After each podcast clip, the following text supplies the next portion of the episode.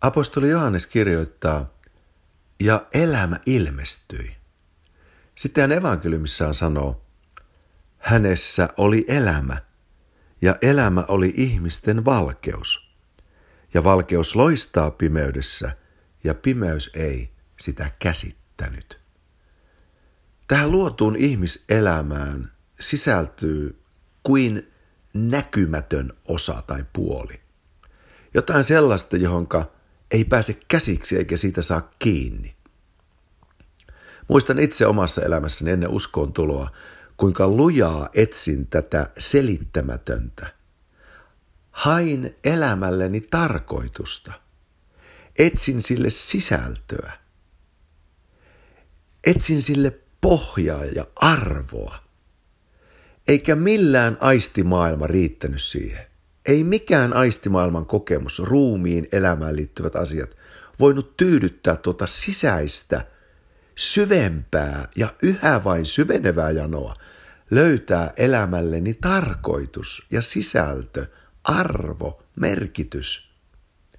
Eli sillä elämällä, joka ihmiseen on luotu, sillä on tuo näkymätön puoli, joka edellyttää ilmoitusta, että pääsee siihen käsiksi.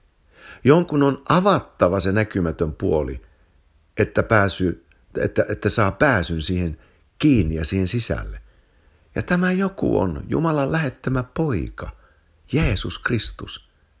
Jumala, joka ilmestyi ihmisenä. Sana, joka tuli lihaksi. Hän on tuo elämän valo.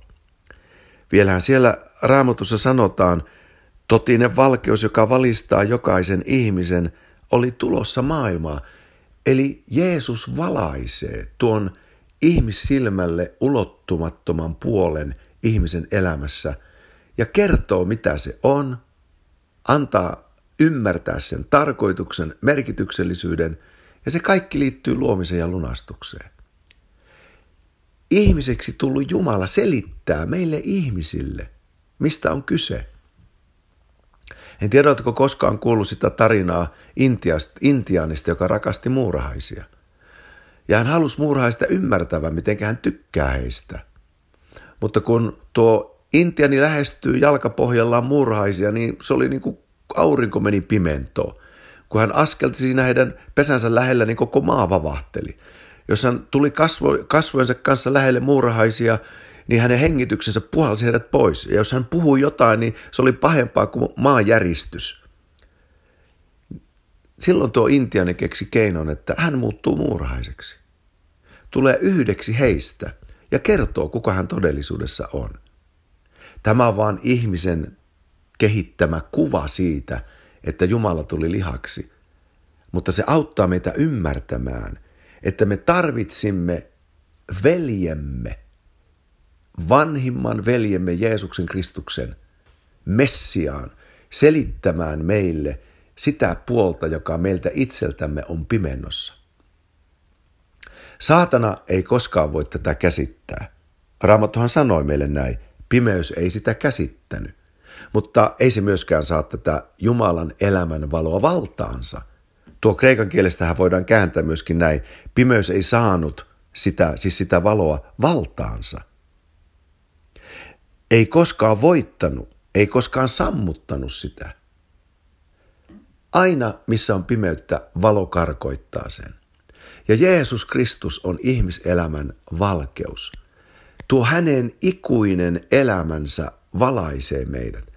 Näin me pääsemme kiinni tuohon ihmissilmälle näkymättömään ja selittämättömään, ja voimme löytää henkilökohtaiseen elämäämme tarkoituksen ja sisällön – Jeesuksessa Kristuksessa.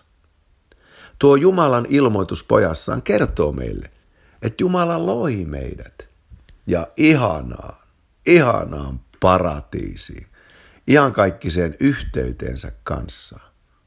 Voi miten mä useasti mietiskelen tuota paratiisia, miten ihastuttava paikka se oli, mikä vapaus siellä oli. Jumala sanoo Aadamille ja Eevalle, että syökää vapaasti kaikista puista. Siis siellä oli tuhansia puita, värikkäitä, ihania nähdä ja hyviä syödä. Siellä oli harmonia Aadamin ja Eevan välillä keskenään, harmonia Jumalan kanssa, harmonia luomakunnan, eläinkunnan, kasvikunnan kanssa. Aadam oli täynnä luovuutta. Hän teki ensimmäisiä kertoja koko ihmiskunnan historiassa asioita. Hän uhi, siellähän oli virta. Hän käveli, hän söi. Kukaan ei ollut koskaan ennen tehnyt sitä. Kaikki mitä hän teki oli hänelle itselleenkin tuoretta ja uutta. Ihana paikka ja Jumala tuli heitä tervehtimään. Ja raamatusta voimme vetää johtopäätöksen, musiikki oli käynnissä, kun Jumala tuli kirkkaudessa heitä tervehtimään. Siis Jumalan ajatus luomakunnasta on hyvä. Mutta Jeesuksessa me ymmärrämme, että ihmiskunta lankesi ensimmäisessä Aadamissa. Mutta Jeesus on tämä toinen Aadam, joka sovitti ensimmäisen Aadamin kaikki synnit. Ja hänen ylösnousemuksessaan kaikki luotiin uudeksi – niin että me voimme löytää tämän alkuperäisen elämän Jeesuksessa, joka on siis tuo toinen Aadam. Hän on eläväksi tekevä henki. Hänessä on tuo elämä, joka loistaa ja valaisee suo tarkoituksen. Koska ihmiskunta lankisi syntiin, väitän, että suurimmalla osalla ihmisiä on sisällä tuollainen pelko – että Jumala vetää matojalkoja alta. Että kun elämä hymyilee, niin tulee ajatus kohta ei enää hymyile. Kun kaikki on hyvin, niin ajat, ihmisen sydämeen nousee ajatus, kuinkahan kauan tämä kestää. Että ihmiset, ihmisellä niin kuin kammoa ja varjoa sellainen ajatus, joka ajaa takaa, että sittenkin Jumala pettää minut. Onneni ei kestä. Hyvyys ei kestä. Tämä ilo ei kestä. Tämä hyvä elämä ei kestä. Kohta se romahtaa, kohta se tuhoutuu, kohta tapahtuu katastrofi. Mutta nyt Raamattu sanoo, että Jeesus tuli kertomaan meille ja paljastamaan, millainen Jumala on. Että Jumala on valkeus ja hänessä ei ole mitään pimeyttä. Hänen luonaan ei ole valon ja varjon vaihtelua. Hän on sama eilen, tänään ja iankaikkisesti. Jumala ei muutu. Sen takia Raamattu puhuu Jumalan rakkaudesta, jonka me olemme oppineet ymmärtämään ja jonka me uskomme. On suloinen vapaus, kun löytää tämän vapauden, että minun ei ole pakko ajatella inhimillisillä ajatuksilla Jumalasta, luojasta. Minun ei tarvitse siirtää elämäni pettymykset – toisten ihmisten petokset minua kohtaa koskettamaan Jumalaa, että Jumala olisi samanlainen. Ei, Jumala on absoluuttisen hyvä ja pysyy hyvänä. Ja voin oppia tuntemaan hänen rakkautensa, kun katson Kristukseen. Jumala ei muutu. Jumala ei kätke sydämessään jotakin pahaa minua vastaan ja salassa aivoittele, että kohta hän rankaisee minua. Ei, mistä voin tietää tämä? No koska Raamattu ilmoittaa, että Jeesus Kristus otti ruumiisensa kaikki meidän syntimme. Sovitti joka ainoa minun syntini. Yksikään synti ei jäänyt sovittamatta. Ja joka ainoa synti on julistettu minulle anteeksi karitsan veressä. Hinta on jo maksettu. Jumala ei jättänyt mitään sovittamatta, siksi rauha on täydellinen. Eli Jumalalla ei ole yhtään ainoa syytä, nolla syytä, aivotella ketään, joka hänen uskoo häntä vastaan pahaa. Ja voimme luottaa siihen, että Jumala ei ole niin kuin ihminen, että hän yhtäkkiä vetäisi maton jalkojemme alta. Yhtäkkinen tuho tai sorto tapahtuisi.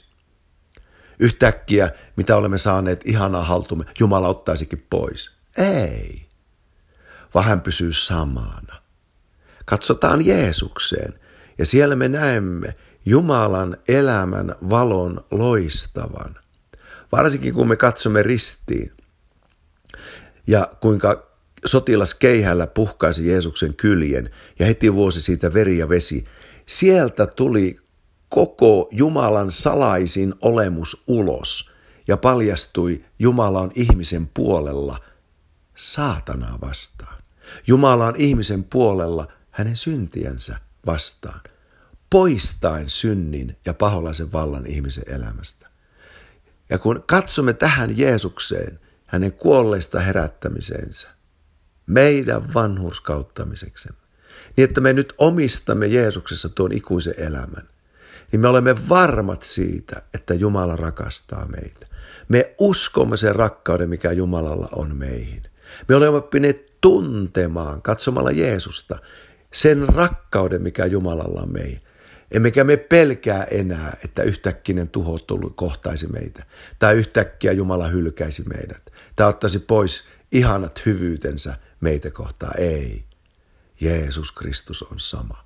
Vaella siis tässä valkoisessa, ihanassa, valon elämässä. Vaella Jumalan pyhyydessä. Uskalla huomiseen. Luota huomiseen. Uskalla elää. Halleluja.